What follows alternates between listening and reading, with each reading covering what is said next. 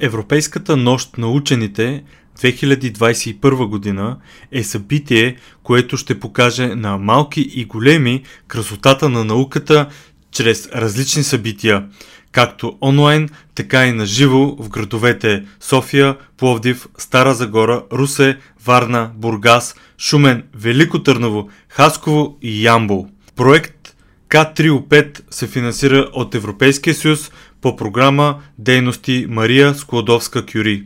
Вижте повече на www.nauka.bg наклонена черта нощ 2021.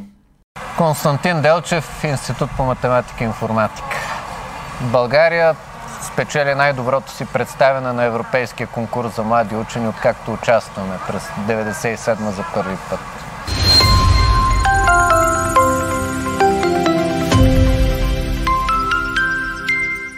Виктор Колев завоюва първа награда с проект в сферата на информатиката, теоретичната част на изучаването на невронните мрежи. Йордан Цветков втора награда с проект по роботика.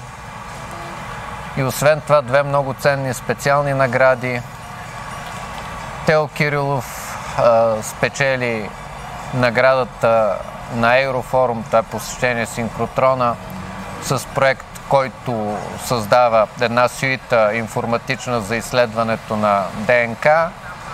А Христо Тодоров спечели наградата на Swiss Talent Forum с проект отново свързан с невронните мрежи, но този път едни специфични атаки, които имат огромно значение и за подобряване на качеството на невронните мрежи и за тяхната сигурност. Европейския конкурс за млади учени ЮСИС е събитие, което е започнало през втора рамкова програма през 1989 година. В момента сме Хоризонт Европа или девета рамкова програма. Това е едно от най-устойчивите събития за популяризация на науката в рамките на Европейския съюз и едно от най-чаканото.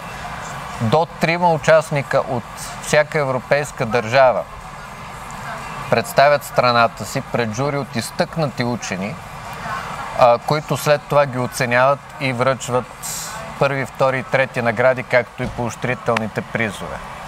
Състезанието е изключително а, строго, защото тези близо 150 участника получават до 4 първи, до 4 втори до 4 трети награди.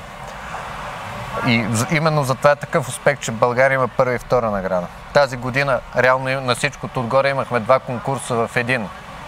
2020 и 2021. От 2020 година нас ни представяше само Йордан. Останалите не можеха заради ангажиментите си в рамките на техните университети, докато Виктор и Йордан, които са също така студенти, успяха да съчетаят двете. Особено в рапанта на случая на Виктор, който следва в Станфорд и който преседят две-три нощи без да спи изобщо, за да презентира пред журито в рамките на между 3 и 6 часа през нощта. И въпреки това той беше оценен с първа награда, което невероятно постижение. Той също така, още докато беше ученик, имаше вече публикувана доста сериозна статия Neuro IPS. Така че шапка му свалям. Целият отбор се представи невероятно добре. И това е един страхотен лакмус за приемствеността, която съществува. Аз съм заместник национален организатор на България и човекът, който отговаря за тяхната подготовка. Всеки от тези участници има различен научен ръководител.